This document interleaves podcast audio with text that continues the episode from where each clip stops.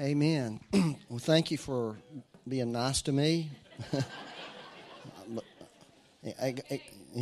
You're okay, good. All praise to Jesus.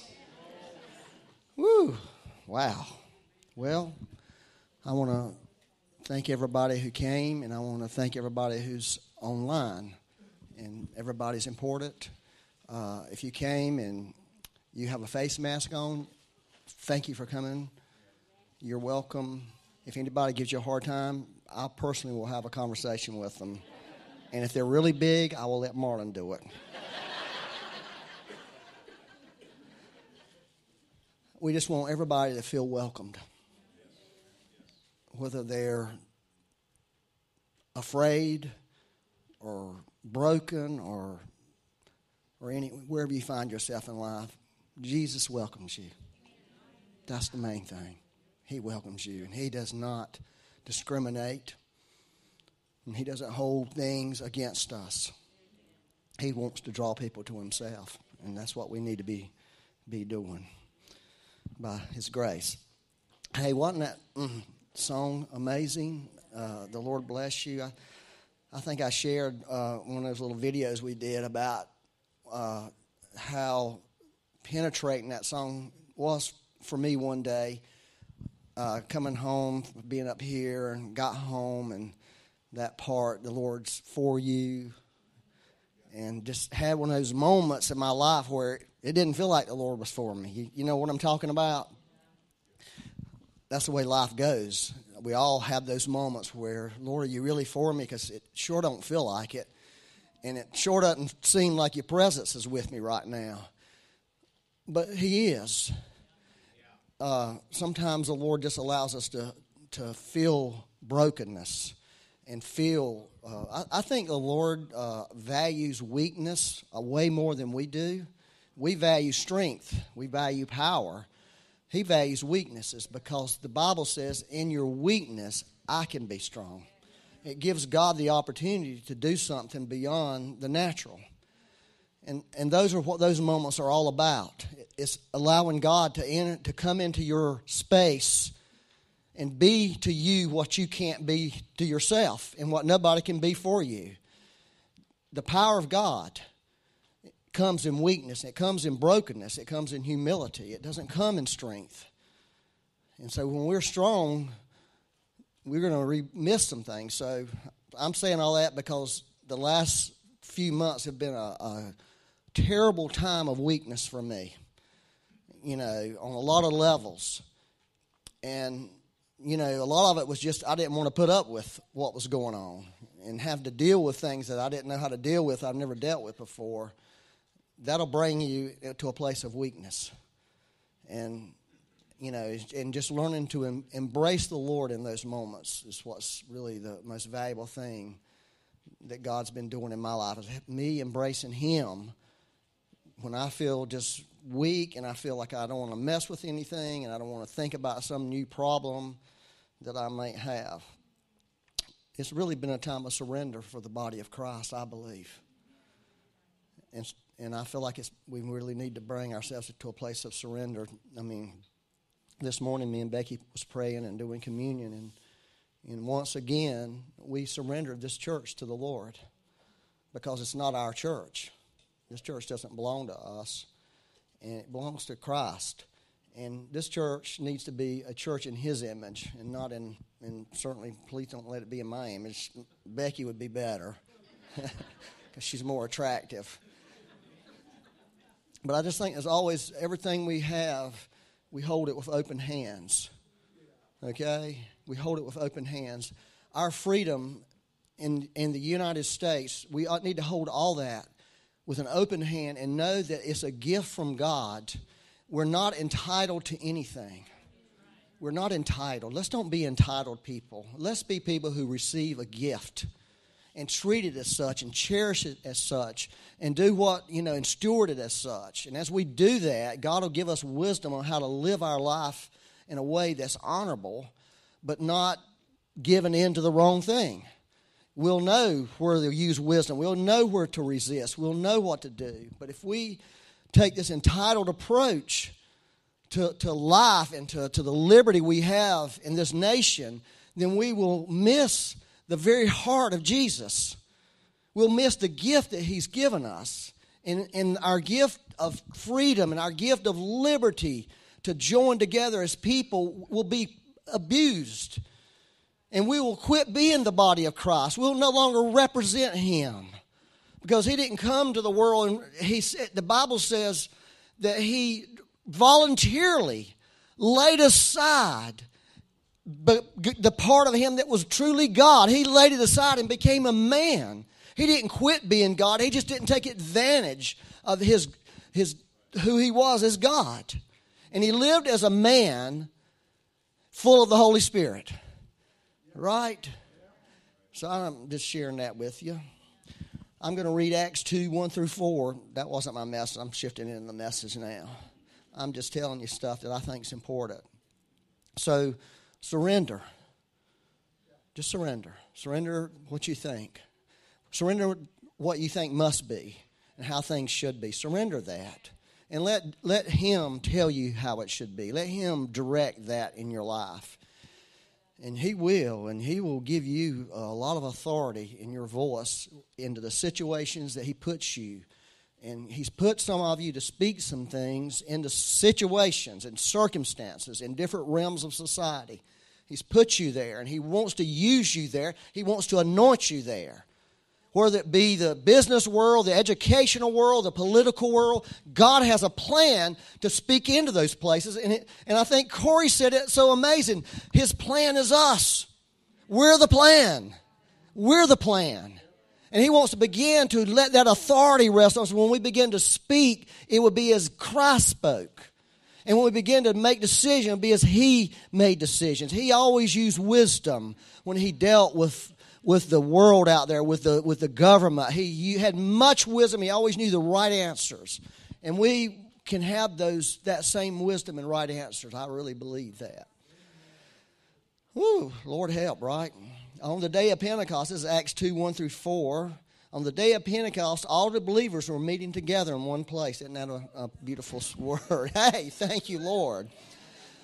Whether that one place is in your house this morning or if it's in some church building or something, if it's a heart thing, but it's nice to be together with people. It's a lot more fun preaching to, with people looking at you than looking at a camera and like, ugh. I'm having to learn how to preach again, y'all. I got used to preaching to a camera, which was kind of hard at first. You know what I found out? I'm going to tell you this. I found out this. I am very dependent on you when I speak. I'm serious. Very, there's a spirit. There's something spiritual about preaching that I've never in my entire life really understood, and and it's it's a corporate thing. It's not just a person doing something. It's the body doing something. It, it's it's a mystery, but I discovered the first time I started talking to that camera, it's like, my gosh, I'm alone. I I don't have something that I need that I desperately needed. I desperately depend on, and that's. And I had to learn that I really did have it, but I had to see beyond where I was at. But you're important. There's no such thing as just spectators. We're all important. No matter who you are and what you bring to the table, you're important. And we need you. We desperately need you. The, the church needs you. The world needs you. You're a valued commodity in heaven. And it's not just people who get up here and sing or get up here and preach or prophesy. Those are not the most important people. The most important person is Jesus. He's, Jesus is king, and we're all, we're all in this boat together. So we participate in this together. Anyways, suddenly there was a sound from heaven. That's good. That's what we're looking for. Like the roaring of a mighty windstorm, and it filled the house where they were sitting. Then what looked like flames or tongues of fire appeared and settled on each one of them. And everyone present was, was filled with the Holy Spirit and began speaking in other tongues as the Spirit gave them this ability. I love that. This is the great, uh, you know, message on Pentecost. And just uh, this is besides the point, but the longer I have walked with the Lord, the more I have realized I'm a Pentecostal. I used to deny that. I denied I was charismatic. I denied I was Pentecostal. I would deny all of it. I'm not any of those things. But the truth is, I'm a Pentecostal. And I believe this from the bottom of my heart. Every believer in Christ should be a Pentecostal. Pentecostal, what we're talking about here doesn't belong to the Pentecostal and charismatic church. It belongs to the body of Christ. It's everybody's. We all should be Pentecostal. Whatever that looks like in, in, in a setting really is besides the point, but we should all be Pentecostal. We should all be Holy Ghost. We should all be filled with the Holy Spirit. Because if we're not, we've missed the boat. We've missed everything. Anyways, well, Pentecost, let me tell you, last year at this time I was in Israel. Shavuot is what they call it in the Hebrew. It, huh? Shavuot. Well, anyways, I'm not. I'm still working on my Hebrew, okay? So, you know what I'm saying. Thanks, though. I really appreciate that. I love, so, man, I love Israel. Uh, I don't care what anybody says. God has not forsaken Israel. And God is just very interesting. Because I'm going to tell you something. When Jesus returns, guess where he's going to touch down at? Hey, that's kind of an important place. It's Jesus' home country. That makes it important. So, you know, but man, there's a war over that place. Anyways, um, you know, there's like seven feasts. Dean can correct me as I go. Seven feasts that God instituted. Three of them were vital feasts that were God, and the first one is Passover. Okay, and Dean gave a great message on Passover, by the way. If you never listened to it, go back and listen. It's powerful. Uh, second feast, major feast, is, is this, Pentecost. And the third feast was the Feast of Tabernacles. And those were the fe- the three main ones where, where the Lord said to, to all the men of Israel, you it was you they were required, this is Old Testament, required to go to Jerusalem and celebrate that feast. That's how important it was. So at, on Pentecost in Jerusalem in the ancient days was full of people. It was packed with people. And there was celebrations. There was food. There was fun. There was worship. There was all these things that God wanted. And, and it became, it was a feast. Originally, it was a feast to celebrate the harvest because they had a harvest at that time, at the, you know, this time of year. They had this harvest, so they, they celebrated the harvest. They was, it was Thanksgiving is what they were given in, in the early Pentecost. Later it became, you know, one of the things I've found out about myself, watching myself preach, is like death. It's, it's just death watching yourself. Like you want to, so if you want to be broken and humble, go start speaking in front of the camera and go back and watch yourself. And make yourself watch all that and watch all these little things you do. Like, why? Why is he doing that? Like, oh my gosh, why do you do this? Why do you squeeze your shoulders together when you, t- why, why do you do this with your hand? My granddaughter's been telling me this for a while about, now I know. So I'm trying to be better. Anyways, Lord help. Uh, it became a celebration of the giving of the law of Moses.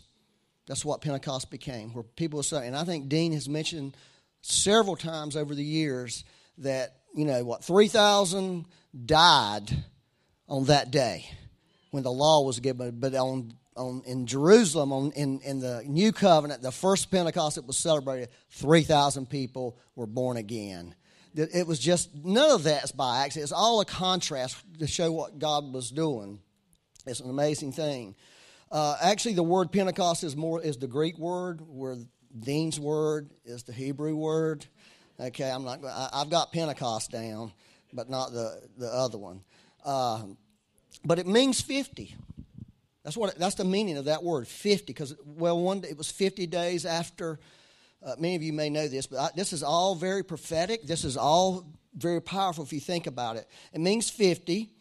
Now here's where I want to give you some thoughts on this about fifty. In the Jerusalem, in the Hebrew world, and I promise you, everybody knew this uh, on that original Pentecost. Fifty was is considered Jubilee. Uh, Leviticus twenty-five. If you want to go study that amazing, interesting book of Leviticus, there is this thing called a Jubilee. Every fifty years.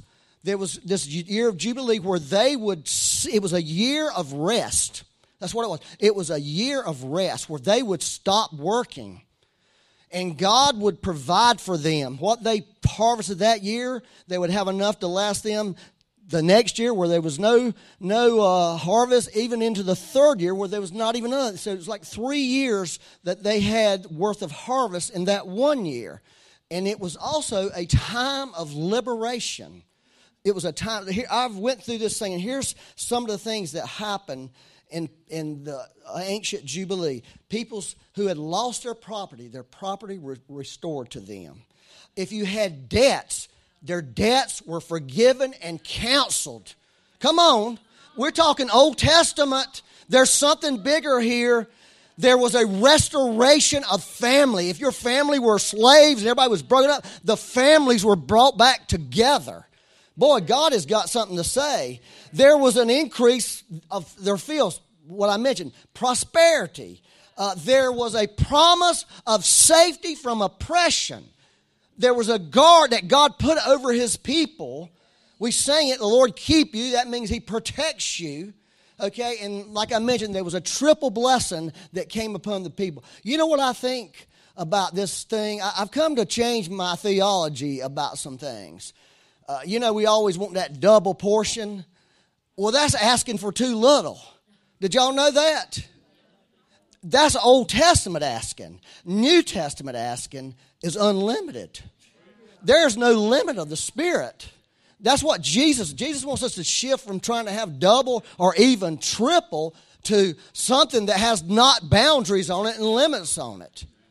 That's really the New Testament, New Covenant thought on how God wants us to think. And you can see how ingrained some of these old thoughts are in, in us, some of these old beliefs. And it all, you know, you can, that all sounds great preaching it, but the truth is, it's a fine thing to preach, really, but the truth is, it's something better. Okay, so here's the thing. Jesus actually preached about Jubilee in Luke four. A lot of people don't know it. The Spirit of the Lord is upon me, for he has anointed me to preach the good news to the poor, to set the captives free, to heal the broken hearts, to open the blind eyes, to declare the favor, the acceptable year, the favor of the Lord. And if you were a, a Hebrew person who heard Jesus saying that, you would know right away he's talking about Jubilee.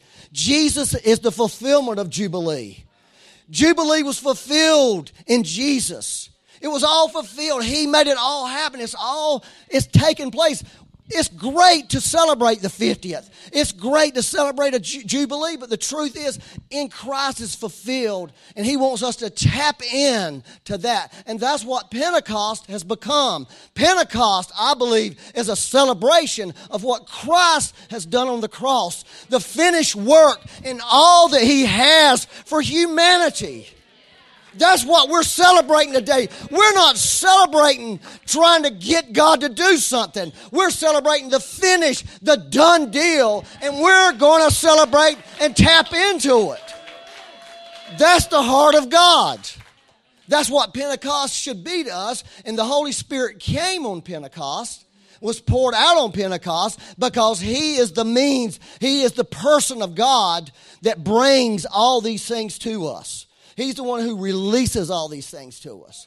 Are y'all following what I'm saying this morning? This is not just trying to rile up something or trying to speak something. This is the truth. This is the heart of God the Father. That's why Jesus said, wait for the promise, the promise of the Father, which is the Holy Spirit that was given on Pentecost. He said, wait on that. You've got to have that. You can't do any of this. You can't live this. You can't embrace this. You can't have this working in your life until that prom- the promise comes. And when he comes, he will begin to lead you into this truth. He will begin to comfort you in this world. He will begin to heal you and set you free. And I'm going to just tell y'all something. This is really the truth. We've got to be people who begin to press into this. We can't be, uh, we got to be more intentional about some of this stuff. We've got to, I don't know about you, but I'm not young as I was yesterday. I realize my days are numbered just like your days. I've got to start making my time count on this earth. We all do. I don't care if you're five years old. We got to become, we got to be a little bit more aggressive as believers, because if we don't, we're going to we're going to miss out on some things, and we could possibly lose some things. we could possibly lose some things by being passive. Because you don't find a passive Christian in the Bible in, in terms of the New Testament. Huh. Wow, I've spent so much time. I, what time did I start? Somebody tell me. I'm trying to be better at preaching here. Okay, good. I'm good. So, uh, you know, I wanted to share this little thing with you about, um, you know, when the Holy Spirit came, um, he came in the form of, of wind and fire and, and tongue, a tongue. Okay, so I think most of us understand that, you know, the Bible uses a lot of metaphors, right? A lot of analogies about the Holy Spirit. You know, think about the Holy Spirit. Some people think comforter. That's the thing you put on your bed, right? It keeps you warm and cozy. He's a warm and cozy kind of guy, right? Different analogies. The Holy Spirit river. That's what I always, the first thing when I think about the Holy Spirit, I think river. Out of your bellies will flow rivers of living waters. I'm into, I'm into the river thing. So there's all these different ways that the Bible uses to describe the person of the Holy Spirit, and that he that God wants us to embrace that person, so he gives us analogies, he gives us metaphors, so we can engage the person of the Holy Spirit and have a relationship with him. And so I thought these three things that that he how he came are very significant: wind, fire, and and I'm not going to say tongues, because I'm talking about a tongue, your tongue, my tongue. See, this is this is vital, I believe. So let me tell you just a little bit. Are you good? All right, one, wind is air in motion, correct? That's what wind is. Wind is air in motion. Everybody knows this, that we need what? Air, food, water, and light to live in the natural, okay? You can't live without those, but you can go without food and water and light for a time, right? But you can't go without air very long at all.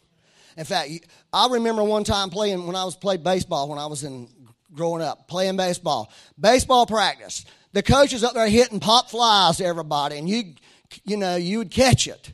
Okay, well, it was a nice day with clouds everywhere until the pop fly hit to me, and the sun, the cloud, the sun came out of the cloud just as I looked up, and I lost the ball in the air. I couldn't see it. And next thing I know, this ball hits me right here in the solar plexus.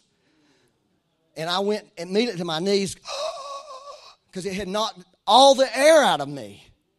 All the air. We can't live without air. Just like a fish can't live outside of water, you cannot live and move and have your being without the Holy Spirit. That's one of the things he was wanting the body of Christ to know right from the beginning.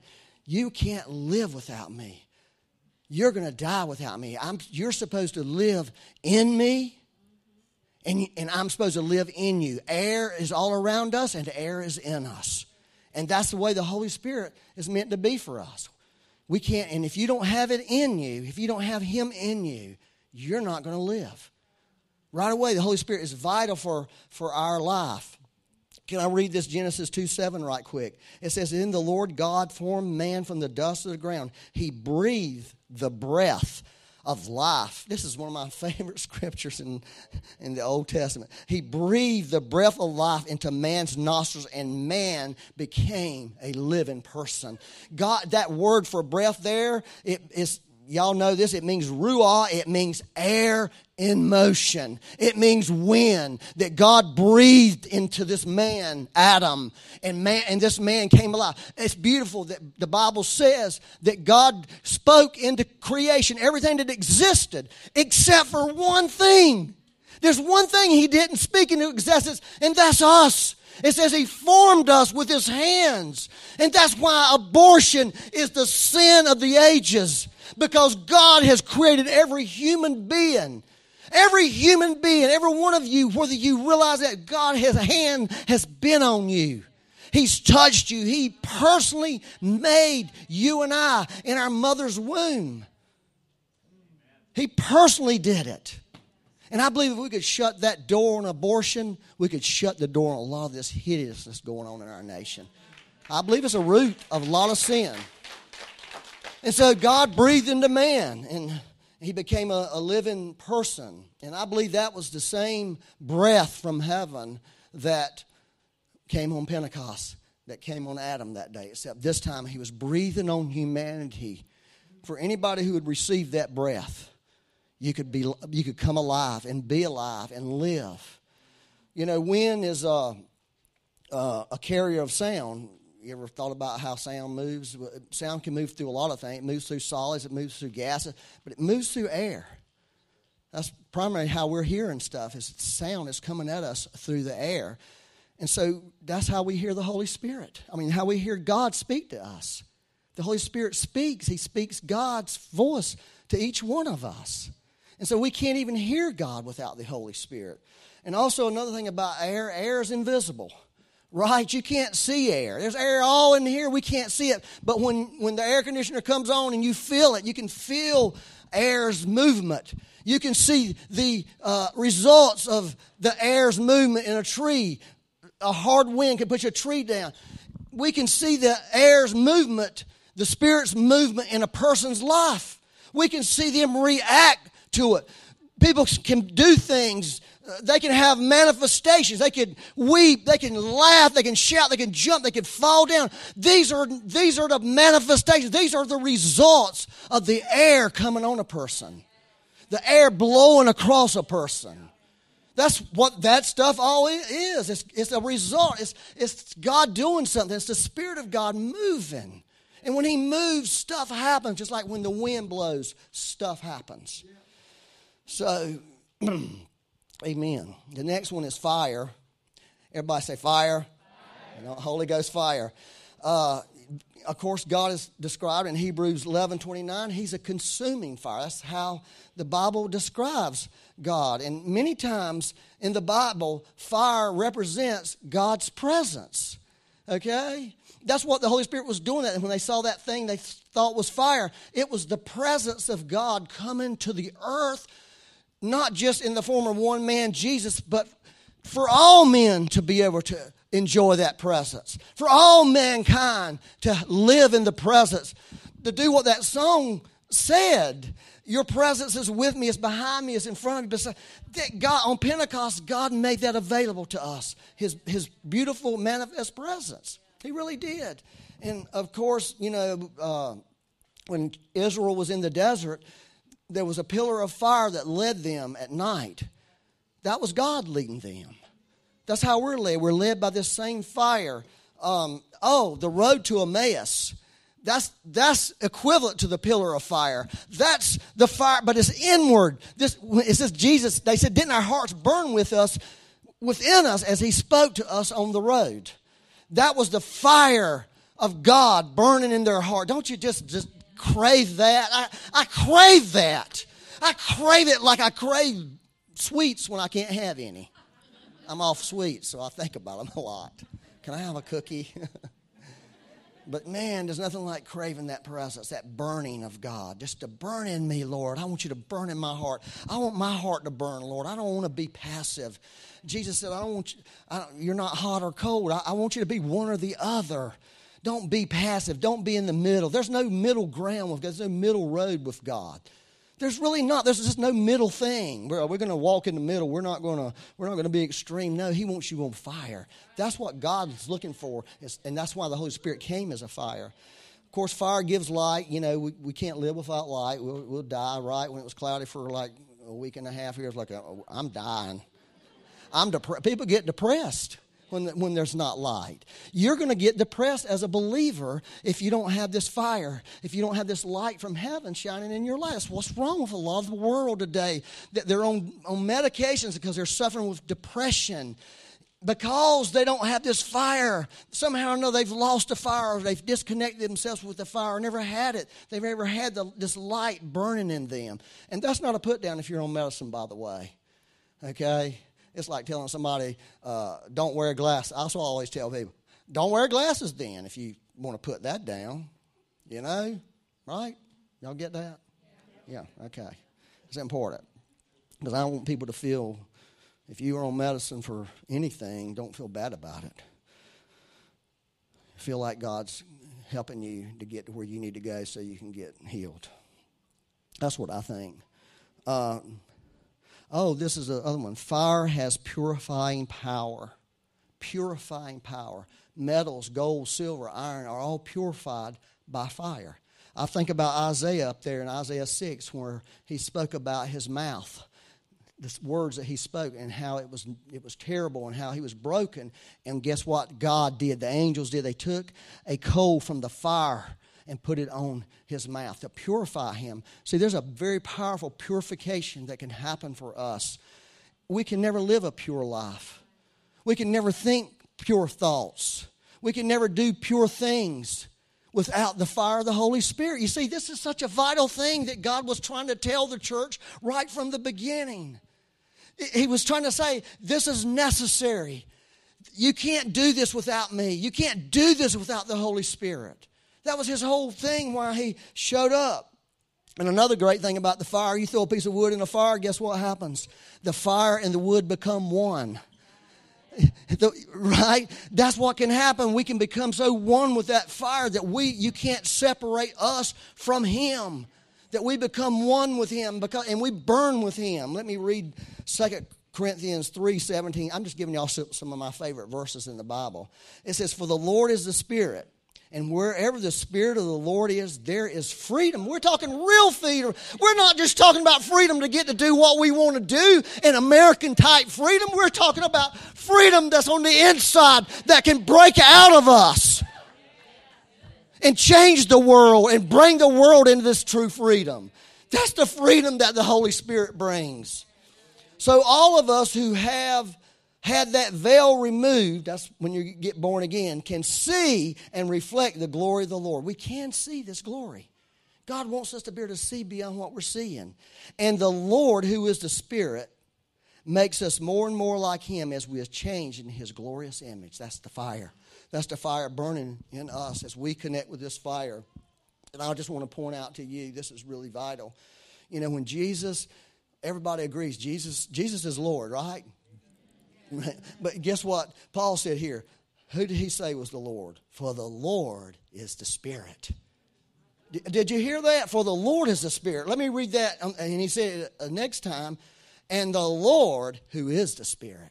Don't you think Paul was trying to give us a hint? Don't you think he was saying the Holy Spirit's not optional? He's not somebody to be toyed with. He's not somebody to to uh, decide if you're going to receive what he's doing or not. Or, of course, you have that choice always, but don't. He was saying he's the Lord. If you're gonna if you're gonna walk under the lordship of Jesus, you have to walk under the lordship of the Holy Spirit. And what he does and what he says, you need to bow to. That's what he was saying. The Holy Spirit's the Lord. He represents Jesus on the earth. Are y'all, y'all hear that? I want you to hear it. It's important. That's one of the things that we need to really get. All right, I'm going to finish up here. I got to hurry up.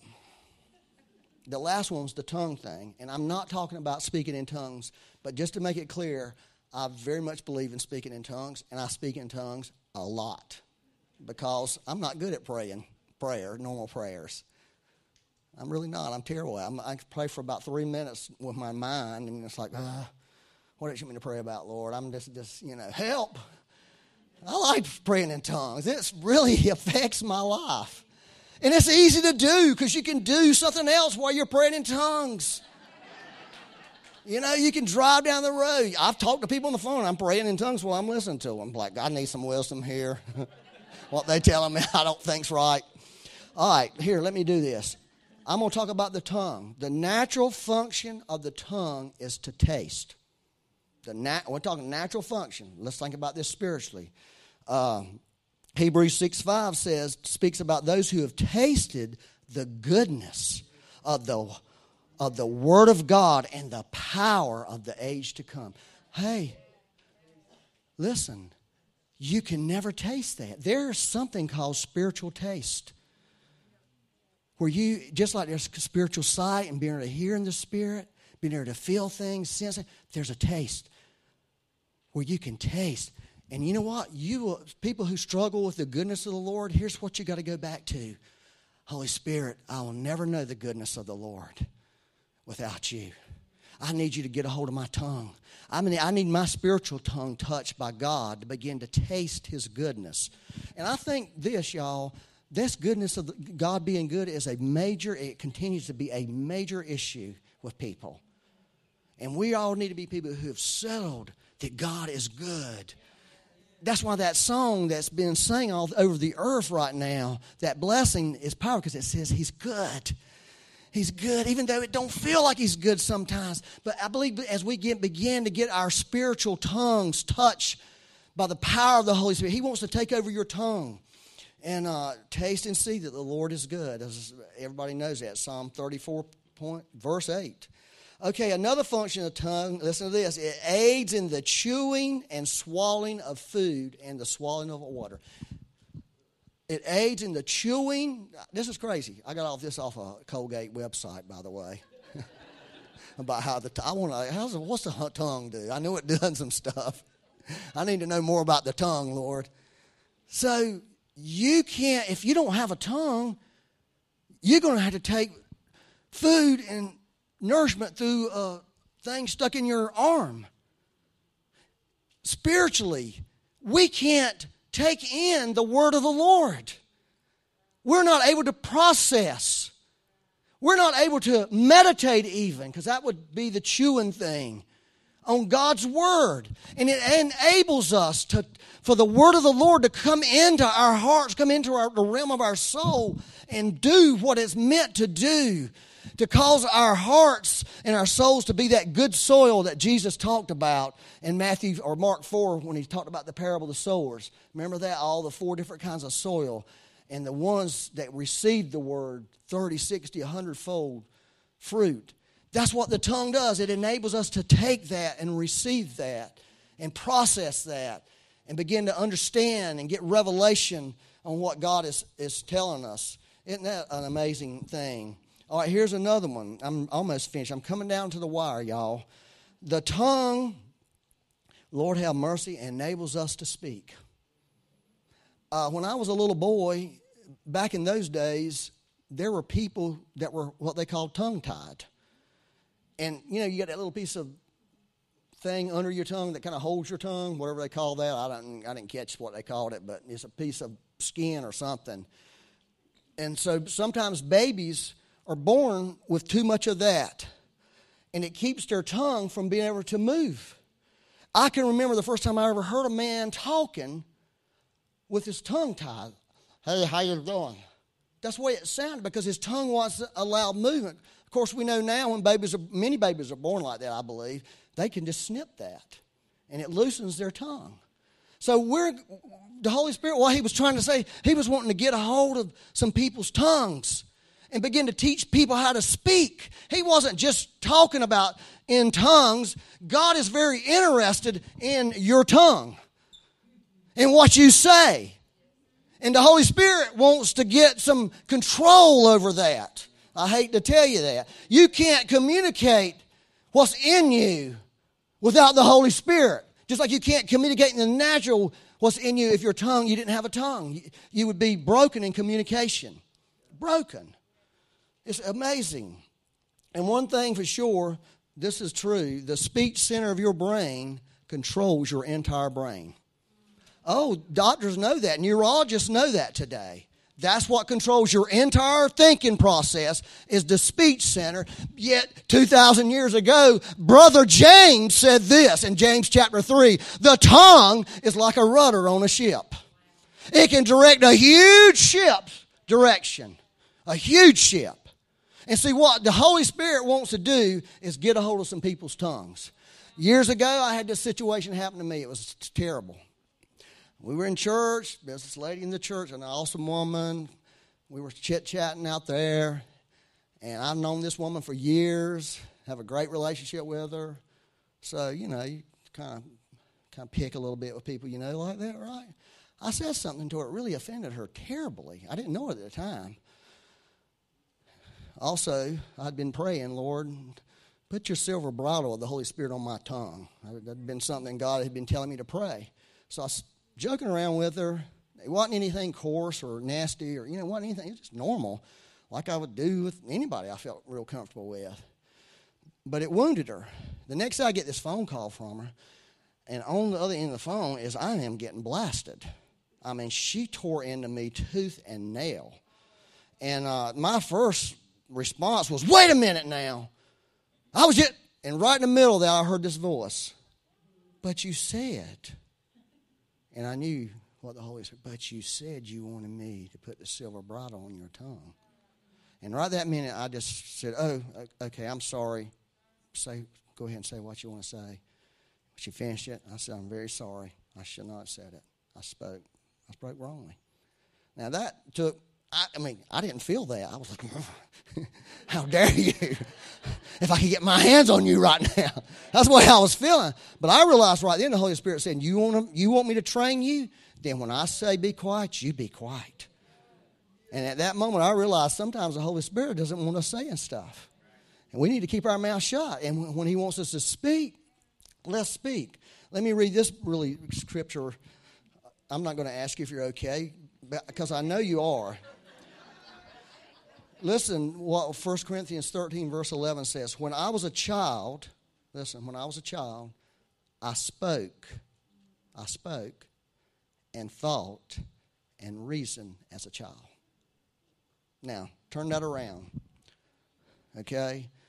Thought leads to reasoning.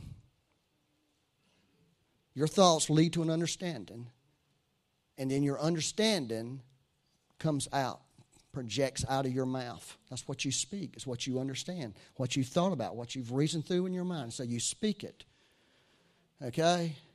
And that's what Paul was saying about, about love, is you can speak all this stuff, but you're being childish.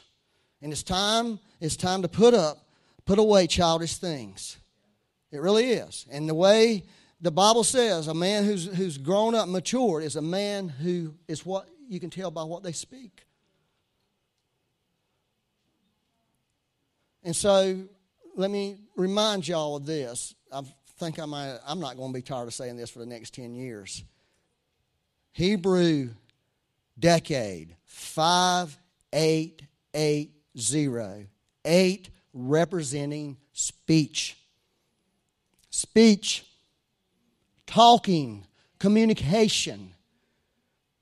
If you go back and study the decades, I went back to about forties, I think, just to see if, and try to see what the Hebrew numbers and what they represented and what was happening with the body of Christ. You can look at it and you'll see, oh, wow, this is pretty, this is pretty accurate. We're in the time of learning how to speak. We're in, in the time of learning how to say things. The world is full of axe throwing, accusation, criticism. That's, that's all there is out there. Anger. It's time for us to learn to speak. And when the Holy so when the Holy Spirit came on them that day, it wasn't just so they could speak in another language, which that's awesome, but he wanted to also give them what Jesus said he had, the tongue of the learned. Because he had the tongue of the learned. He says that in Isaiah. It's prophesied because the Father taught him. The Father taught him. He taught him how to speak. And so I think this Pentecost, you know, really is like a new beginning for the church. And I think it's time for the church to really to begin to learn how to speak the word of the Lord. It's time for the church to learn how to take up the sword of the Spirit. But it's not something we just do because we think we can do it. It's something we do under his guidance, under his lordship, un- being submitted to him and allowing the word of the Lord to come forth in whatever situations the Lord puts us in. And so to me, y'all have gotten awful serious on me. This is what Pentecost is. This is the first Pentecost in this new decade, this new Hebrew decade. It's the first one. It really is a new beginning for the church. It really is a new time for us to really set our hearts towards allowing the Holy Spirit to begin to take over our tongues and begin to teach us how to speak. And when we speak wrong, just humble yourself and say, I'm sorry. And, and say, Holy Spirit, you're going to have to help me because I'm not smart enough not to do that. So I just wanted to end this Uh, and I just wanted to pray um, for us, okay?